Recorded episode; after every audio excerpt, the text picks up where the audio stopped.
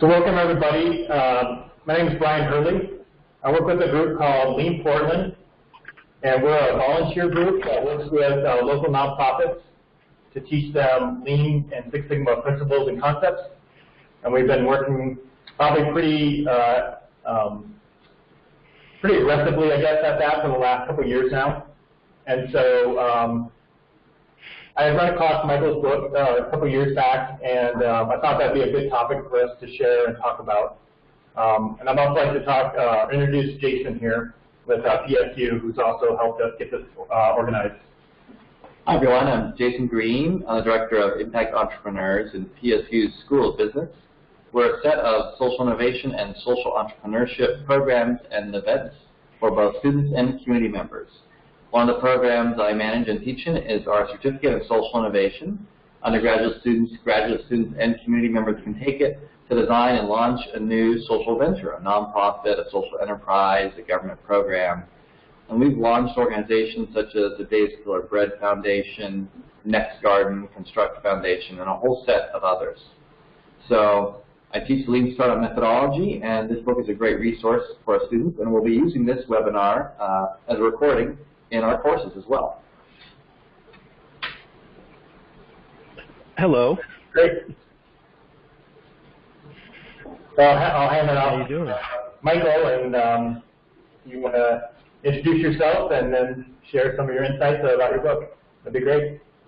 Well, thank you, and, and thanks everybody. Really glad to have a chance to speak with everybody. Um, so I am I'm Michael Gelobter. I'm the author of Lean Startups for, for Social Change. I've been involved in social change work since a pretty young age and have, you know, really kind of came to realize when I went into the for-profit world about 15, 20 years, 15 years ago now, um, to do clean tech software startups, uh, started realizing that I'd been doing startups in the social change world my whole life. Um, my typical tenure on work I've done has been sort of five to seven years. Um, you know, um, it involves probably the, um, one of the things I did was I helped I ran the organization that wrote the first major climate bill in California, AB 32, the Global Warming Solutions Act. Uh, before that, most of my work's been in environmental in the environmental field. I introduced water conservation and water conservation pricing in New York City's Department of Environmental Protection. Uh, helped start the environmental one of the first the first environmental policy program at Columbia University. So I've been doing a variety of startups most of my life. I did the first um, major work, academic work in the environmental justice field. So when I got into real startups, software startups, business startups, I recognized kind of um, some that this was a really major part of my life and the way I'd been working a lot already, and was really interested in how this sector, the software sector in particular, and the tech innovation sector had been moving so fast and found that there was this technique called a lean startup that we in the social change world weren't familiar with. Uh, so when I left uh, startups, I did three companies um, over that, those 12 to 14 years, and then I uh, was got a uh, fellowship from the Packard Foundation to write this book, um, which I really had to write. I had to get it out. Um, just too many of my friends who were super smart and super innovative didn't know what's going on in, in the in the innovation world um, and how important this was. Uh, and so I wrote the book and and and have been consulting and teaching and and leading workshops uh, ever since. Um, so that's kind of my story.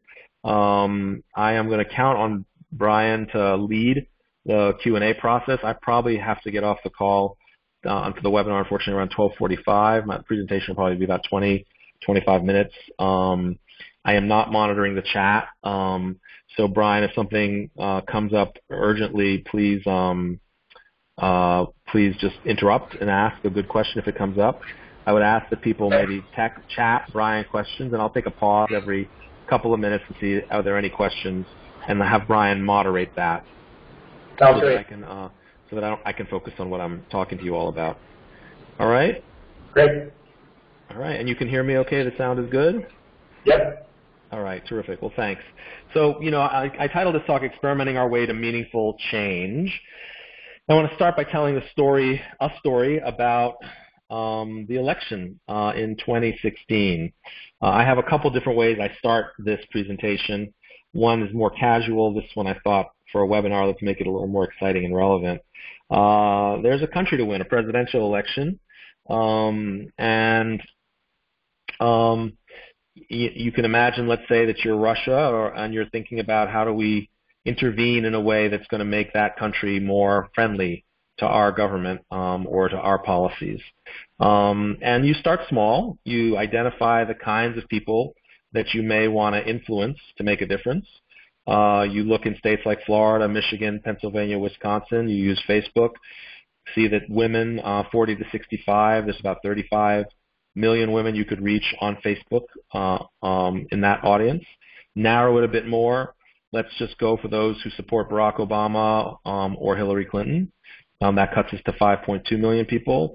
And then, you know, let's actually get really specific and look at those who might be blue collar workers, employee, you know, um, or labor union members. Um, and that's 28,000 people. And that's like a segment. Hey, what can we do to maybe affect the votes of 28,000 African American women who are interested in the trade unions in four key states?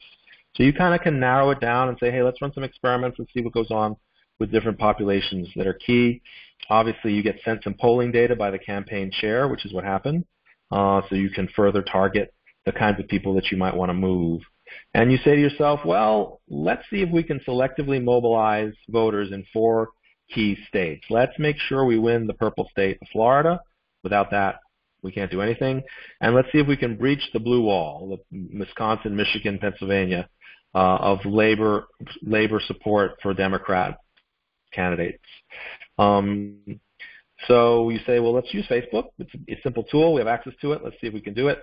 Let's start running some test ads. These are all ads that were discovered by the FBI and other intelligence agencies to have been planted by Russia in our on Facebook for key populations.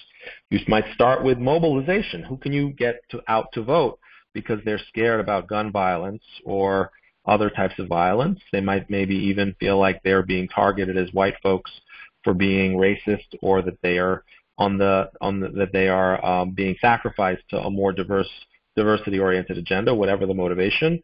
Um, and maybe they're very scared about immigration, right? These are women, um, maybe African American women, union affiliated, um, and they're you know they're concerned, let's say, about Dora the Explorer crossing the border.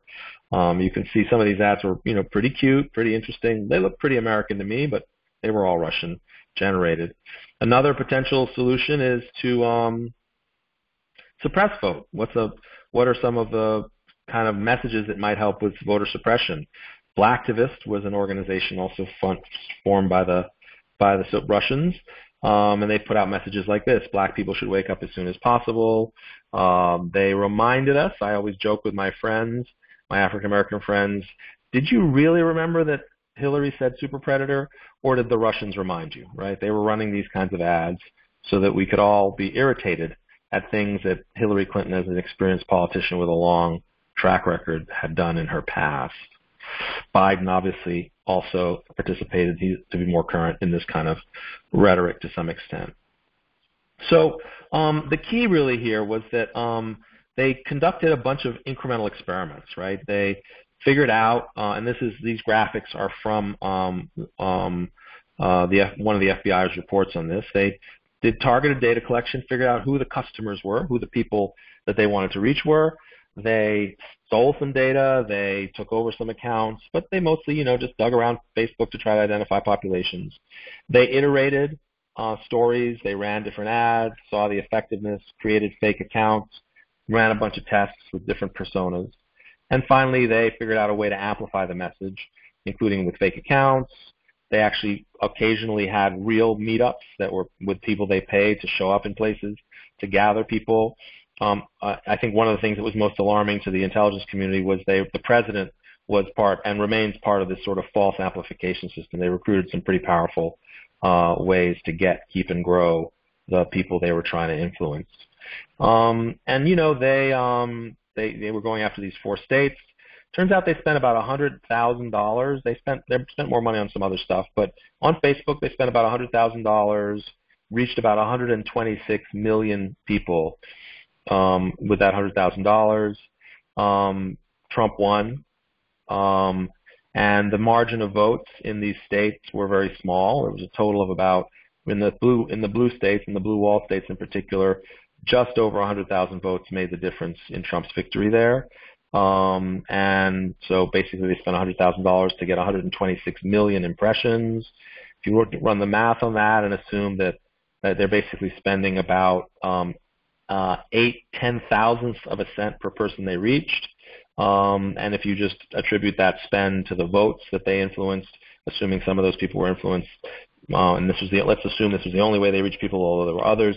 That's a pretty good price. They got about they paid about 70 cents per critical vote swung in Trump's direction, and um, they got it. They won. They Trump won the election, um, and uh, and the rest is history. So that's an example of a lean um, effort to take over a country, basically. Um, and you can, and this presentation will talk about some of the methods and thinking that lie underneath that approach. Um, so um, let, let me talk about why it's critical to think about the lean change. And when I work in the social sector in particular, it's really important to explain to groups why this is not just a fad, right? It's not just a temporary thing. The election is a great example of how important it can be. The thing that underlies really the power of this method more than anything else is that it's possible faster than ever before to measure the impact of an action. So let's just take environmental monitoring, for example. It used to be that if you wanted to figure out what was going on in a stream up in the Rockies, you had to trek up there every six weeks and pick up samples from your device. No longer the case. There's remote um, transmission by cell towers now, and you can continuously monitor almost any environment on the planet remotely, either with cell phone signals or other GPS or satellite signals that allow you to transmit data um, at high resolution almost continuously from anywhere. Um, friendship has changed.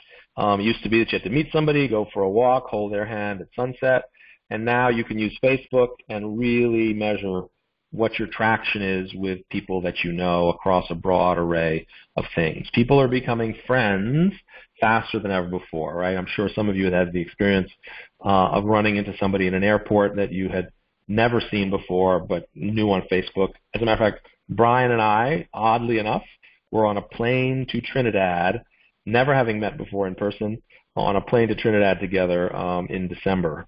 Um, and he recognized me, and the rest, you know, we'd already been talking, obviously, but you know, we went from really close virtual knowledge of each other to actual physical knowledge of each other, just because there's a platform that uh, let us recognize each other faster than ever before.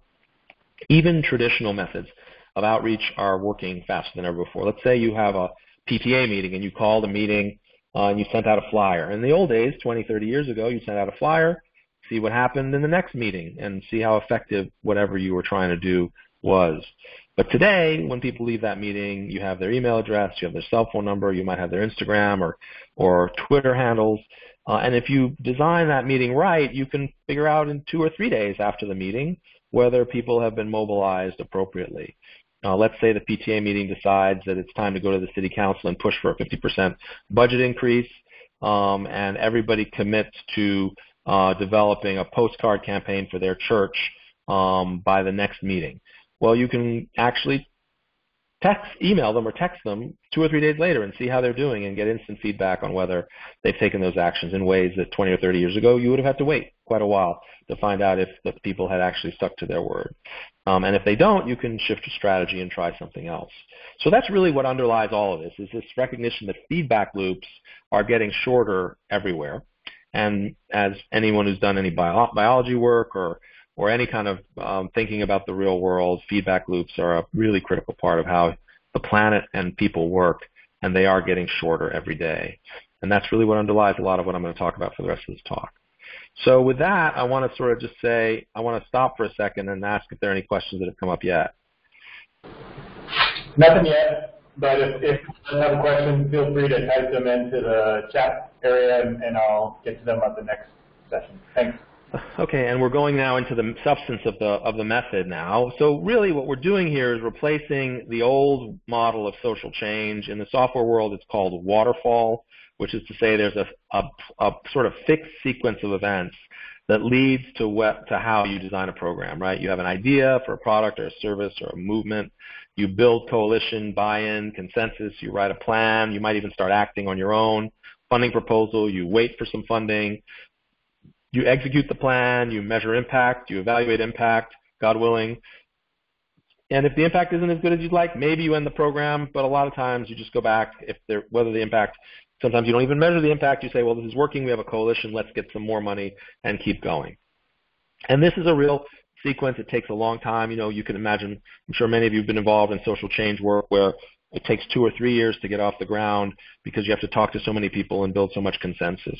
Um, and really, the lean startup is may, aimed in the private sector. Software used to be built this way as well as in the public sector uh, and in social, the social sector at really throwing this model out and saying, forget it. And the main reason we want to do that is because at the end of the day, no idea ever really survives first contact with your target. No matter how great your coalition, no matter how great your idea, whenever you go out in the real world to try to make it happen, it's never quite the same as it was in your meetings or in you know, your private thoughts and musings. There is always a difference between what happens in the real world and what your plan was. So the idea is how do we close that gap? How do we find that difference and adjust more and more quickly? And lean change has what I call has three principles and one underlying process. Productive failure, or what in the private sector is often called fail fast, agile development as a methodology, and, a, and an ongoing focus on efficiency, trying to do things as as quickly and as and, and as for as low a price as possible. And there's a process underlying all of it called customer development. Um, I'm, I use that, I keep that word in the work I do from the private sector because it's a really customer development is increasingly a very very technical field with lots of types of customer development and ways to do it. And I want when people leave my workshops to be able to go find the tools that are out there um, that are very diverse and to use the word customer development helps people go find you know the thousands literally thousands of tools and methods and articles and, and instruction that's out there for how to do this process and we'll get into some more of that in a bit so um, let me give you a, a, real world example of this. There was a, a 100,000 homes campaign that ran for 24 months, uh, about 30 months between 2011 and 2014. Uh, and you can contra- and what they basically did was they tried to turn homelessness work on its head. Believe it or not, most work on homelessness focused on temporary shelter, getting people off streets. Um, and what 100,000 Homes did was they said, how about if we get homeless people homes? Uh, and in about 40 communities around the country, different communities experimented ways to, with ways to permanently solve the challenge that homeless people were facing. Uh, and you can see the dark blue success rate that they had compared in an immediate post-recession period uh, where you know homelessness was going way up, unsheltered homeless individuals in these 40 cities went up by 38% between 2011 and 2014 due to um, ter- economic turmoil, turmoil in the housing market. And you can see in the communities that focused on this that in fact they were able to drop homelessness in all those communities compared to um, compared to control groups that they used. Um, that campaign has now matured into uh, Operation Zero, which is a nationwide campaign to try to reduce homelessness to zero in some key communities. Um, so the first the first real principle of productive failure is is challenging for us in the social sector. It's challenging for everybody. It's the hardest part and the thing you have to train yourself to think about differently when you're working on these kinds of issues. Um, failure is often not an option. In the private sector, you invest some, somebody invests some money, you try an idea, if it fails, that's called risk. Investors lose their money all the time for ideas that don't work. On the other hand, if you have to do something like educate low-income communities or um, get homeless people into homes so they can live longer and more prosperously, um, you really can't fail. These are problems that are not going to go away, that will continue to be pressing. Most social problems are. And so the fact that we have this paradox of wanting to fail fast, of wanting to learn, of wanting to experiment quickly, um, so that we can fail quickly, really so that we can look for the next level of success more quickly as well. So um, it's one of the reasons it's really important to fail more quickly is I think there's at least two main reasons. One is um, most social change work has limited social and political capital accessible to it. Um, they don't really, you know, we don't have endless resources. We can't be Uber or Lyft where we bring tens of billions of dollars to conquer a market. And eventually you wear out, um, particularly the social and political capital, the goodwill, that team, that coalition will eventually fall apart if you aren't successful. People will find better ways to spend their time. And then the sources of money have different pressures as well. There's something what I call donor regrets or moral opportunity costs. Right? When you run a social change program and it fails, um, it might be bold and innovative, but your donors say, God, I know I could have given that money to a soup kitchen and people would have definitely had food. Right? And so there's this way in which you get a little extra, little extra bitterness, a little extra regret when a social change project fails. So the ability to fail quickly saves those, reduces that friction and keeps the opening, the opportunity to solve really hard problems broader if you can move more quickly through your failures. And finally, um, you know, a key part of failing is to learn from your failure, to actually document and say, this is what we know. And if you do that rigorously, and we as a community in the social change sector start doing that rigorously, we can, like in the private sector, start sharing wisdom about things that we've actually, in a measured and quantitative way, tried and had fail, so that we don't have to continuously reinvent the wheel and can move towards more and more optimal solutions more and more quickly over time. I'll take another deep breath here. I don't see any new questions. Are there any? Doesn't look like it. Okay. Okay. So here's, you know, I put at the end of this a pretty provocative example of why, you know, where failure is not an option, right? Can we really, as the United States, afford to fail in Afghanistan? Just think of the ways we are skewered on that question right now. A lot of people would say that the Soviet Union's failure in Afghanistan led to its collapse. Um, uh, can we afford to fail? Have we failed? Do we have social and political capital left to go fix Afghanistan? Um, or would we have been better off running a more experimental uh, intervention where we tried different things and didn't wear people out quite as much as we have now because of the death toll and the mayhem that that uh, our our traditional waterfall plans have led to in that in that campaign. So um, uh, basically, um, the second principle of lean change is agile development, using agile techniques, which is to say, represented by this chart, build, measure, learn, queue up what you're trying to learn, run through iterative cycles quickly, um, you know, put a product out, put an effort out, put a solution out in the world, measure how it works, study it, and change it until it's really working the way you want it to work uh, and is growing in the kinds of ways you need it to grow. Um, and let me show you a little bit of a, a, conceptual idea of why that's so important. In a traditional um, process of, of innovation, we think, we make something, maybe we release it to the world, we make it a second time, release it again, um, and we try to mature a product, um, you know, just kind of by releasing newer and better versions all the time, right? Um, you know, we might have um, three soup kitchens in a city that a church is trying to open, and they open one, and then they open the second, and they open the third, but maybe they don't really know whether hunger is actually being reduced yet because they haven't measured it. Um, contrast it with an agile process, and so the area under the curve there is you can think of its time on the horizontal axis and risk on the vertical axis. Everything under that curve is what you'd call unvalidated effort. It's work that you've done, but you're not sure that it's had an impact.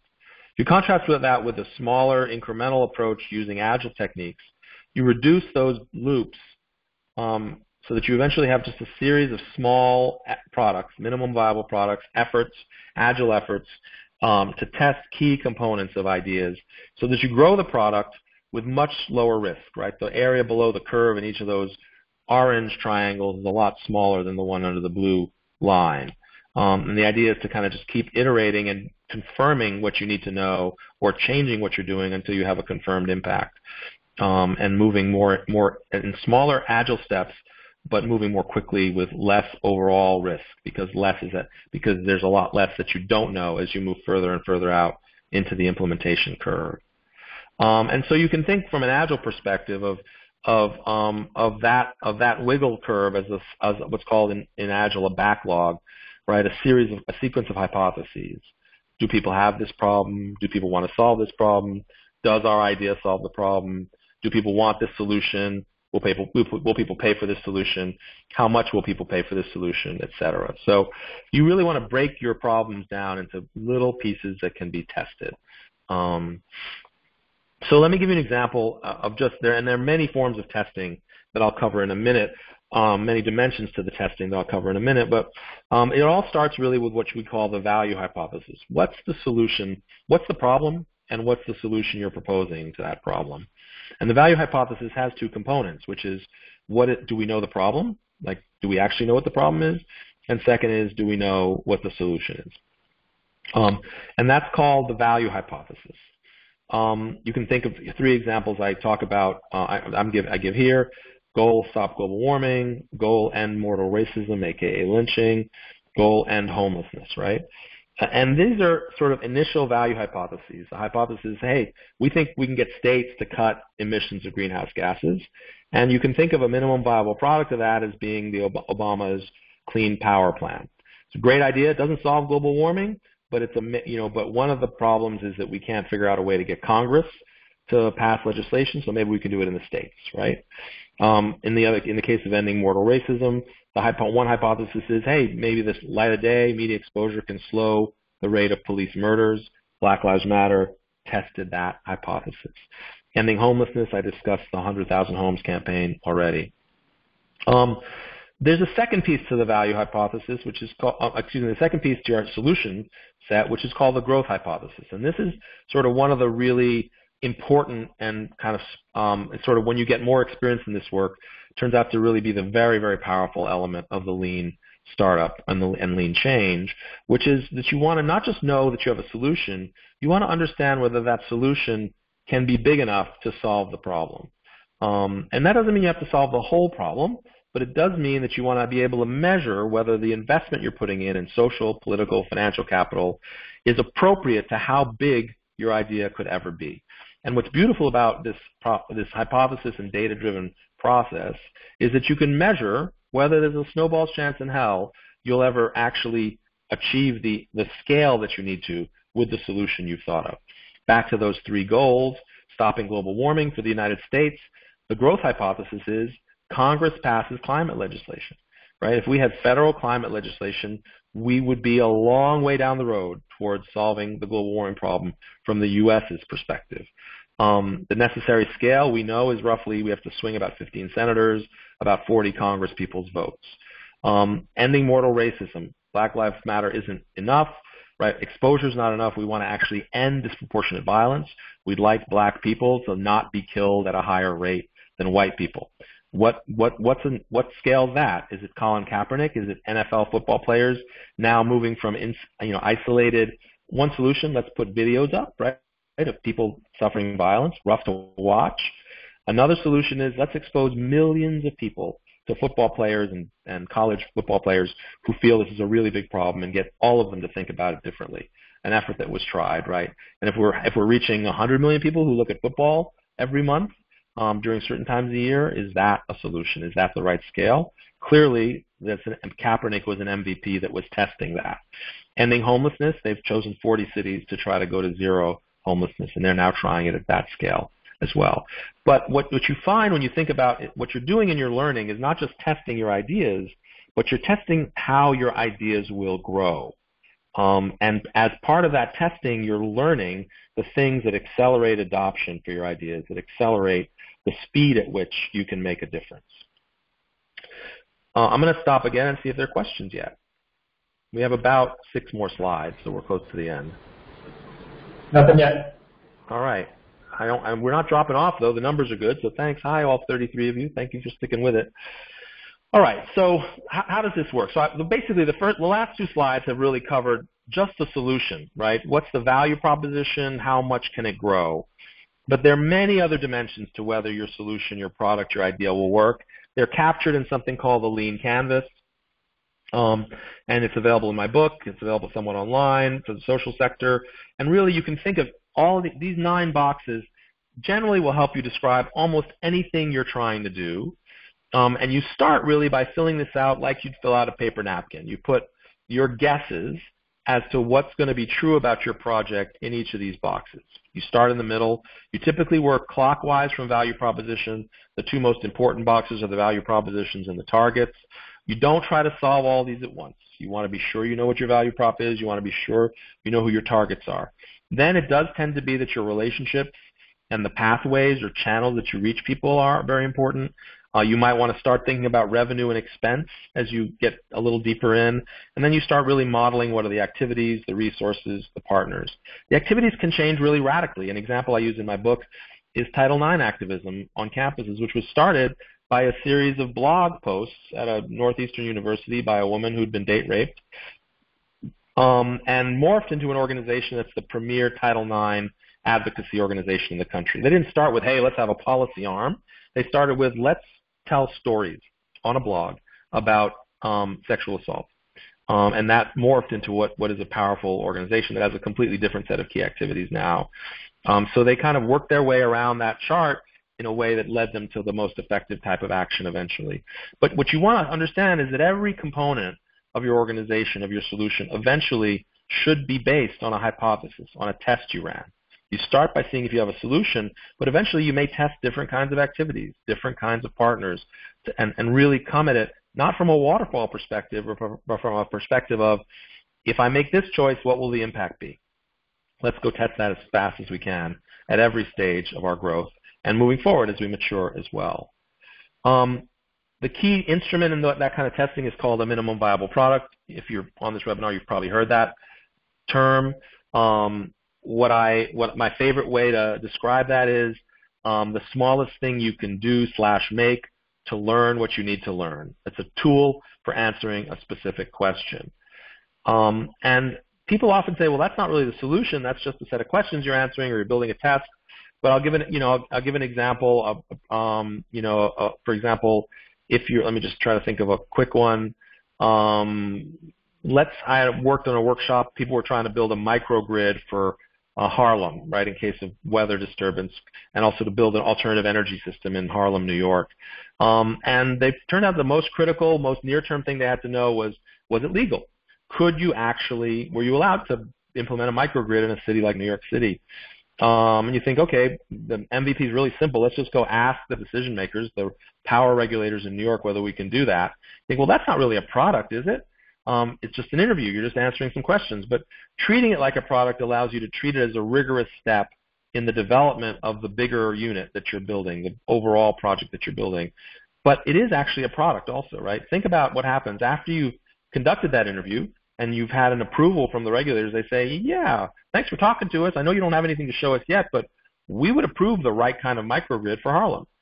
Um, that's kind of a product, actually, right? If you know, if you've got it locked in a can that it's possible to legally do this, that's a component of your product. You don't have the permit yet, but you have a pretty good test of whether you can get a permit. Um, so never underestimate just the power of even conversations, of talking to your targets, of talking to the people you want to impact, and the importance of that in building what you're trying to build ultimately, even if you take small steps along the way. Um, the overall process of customer development, I'm starting to run out of time, but you can find this in my book. Um, discovery, uh, uh, validation, scaling, and movement building. Um, I'm not going to spend a lot of time on, on this, but this is, you know, a lot of what you're doing. The whole canvas is used really in the first two bo- boxes, and the last two are really some different steps you take once you want to grow. I want to talk a little bit about how we get institutional.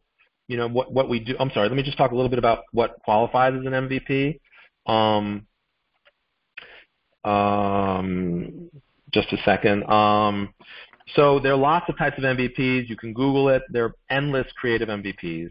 Um, I'm not going to go into all the details here, but um, you know, you really want to find a way to feel um, as if the product already existed, to test behavior by your targets um, uh, in a way that's as real as possible. So one of your targets is often funders.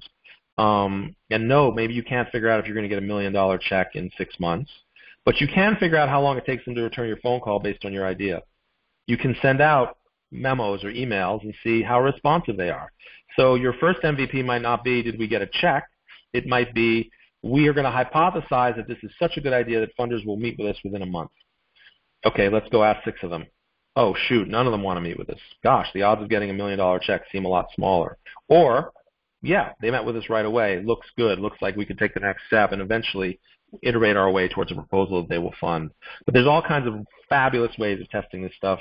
Facebook offers a huge amount of them if you use it right. And LinkedIn, Twitter, all those folks have all kinds of ways of engaging large numbers of people with propositions that feel very real, um, and and ways that you know, short of the final product, simulate people's interest and excitement about what you're trying to do. Um, the key MVP, never be discouraged, is just listening. Get out of the building and talk to the people whose lives you want to change. Stop talking to each other. Stop talking to your allies. Stop talking to your partners. Go talk to the people you want to work with. Go talk to your targets in a designed and intentional way and listen to the data they give you. Um, so let me talk a little bit at the institutional level, and I'll wrap up. Um, at once you get into bigger organizations, um, you know, um, you kind of move into this this kind of process can go from being for a particular small piece of innovation can be incorporated into the life cycle of very big organizations. Um, on you know the core portfolio of an organization is often called the execution arm. where they have business models that they move through that become a big part of their revenue or their impact, depending on whether they're social sector or private sector. But it's important for organizations to have an exploration or an innovation portfolio, that they're introducing ideas in, ejecting them, or moving them to maturity so they eventually become part of the execution engine, part of the core business or core business model or change model of the organization. So they're really increasingly conceptual models for how this kind of small scale incremental innovation can be used in big organizations to scale and keep an organization healthy and vital. Um, there are also a lot of tools like innovation accounting, which is really, in some sense, the holy grail. You want to get to the point where you're in an organization that's really testing, let's say, five or six things at once, um, and that you're measuring the rate at which you test. And ultimately, the way the software companies grow fast and the world's most innovative companies grow fast, and increasing the world's most innovative social change actors grow fast, is they don't just test their hypotheses, they actually measure how fast they're learning because using a rigorous system like Lean really forces you to rigorously say, well, how long, you know, we wanted to open a summer program in six cities. Uh, we wanted to open a summer program in one city. It took us six months the first time. Now we want to go to six cities. Um, and what did we learn through these experiments about what some of the critical things were? How long did it take us to run the experiment, let's say, that involved recruiting teachers in Chicago? Okay, we did that in four months last year. Look at our experiments. Look at how we design the recruitment process. Can we do it in two months? Can we stand up a new program faster? By making learning rigorous and structured in this way, you can accelerate the speed at which you can innovate. Best example I know of this is unfortunately still in the private sector. Intuit, for example, changed its um, Intuit would develop a new business, and it used to take about three years for a new business idea, if a new business idea was going to be successful, and by success that means it would generate $50 million a year in revenue. It typically took three years to understand whether a new business at Intuit would make it to $50 million. Over the period, over the last decade, ending about five years ago, they got to this point, they reduced that time horizon to six months. Today at Intuit, they know whether a business is going to hit $50 million a year in six months, down from three years. Think about how much of a competitive advantage it gives them to know how to prototype and run a new business. That also can be true for social change work, that we learn about learning itself and that we change the curve that we're learning on so that learning happens faster, growth happens faster, impact happens faster and bigger. I think that's my last slide for this show. So I have a few minutes to take questions. I may be interrupted, but let me just uh, open it up. Thanks. Michael, I just want to say thanks so much. This is uh, Jacen Greene from Portland State University, one of the co-hosts here. I want to say um, that is the best description of an MVP I've heard, and I've been teaching courses in lean startups for social innovation for years. I love the way you put that. The smallest thing you can do or make to learn what you need to learn, a tool for answering a specific question. And that actually gets around a lot of the hangups my students have around MVP. They're like, well, I can't build an app right away, or I can't even build a mock-up. You know, and I love the way you put that, where it's just You've got that hypothesis. You just are going to test it in the easiest, fastest way possible. Yeah. Yeah. Well, we don't see questions right now, Michael, um, but if you, I see you got um, your contact information on there if they have questions. Yeah. I'll be sending out a link to the webinar, and then we'll resend out the, your contact information if someone does want to follow up with you. But again, I also want to really thank you for your time and for sharing.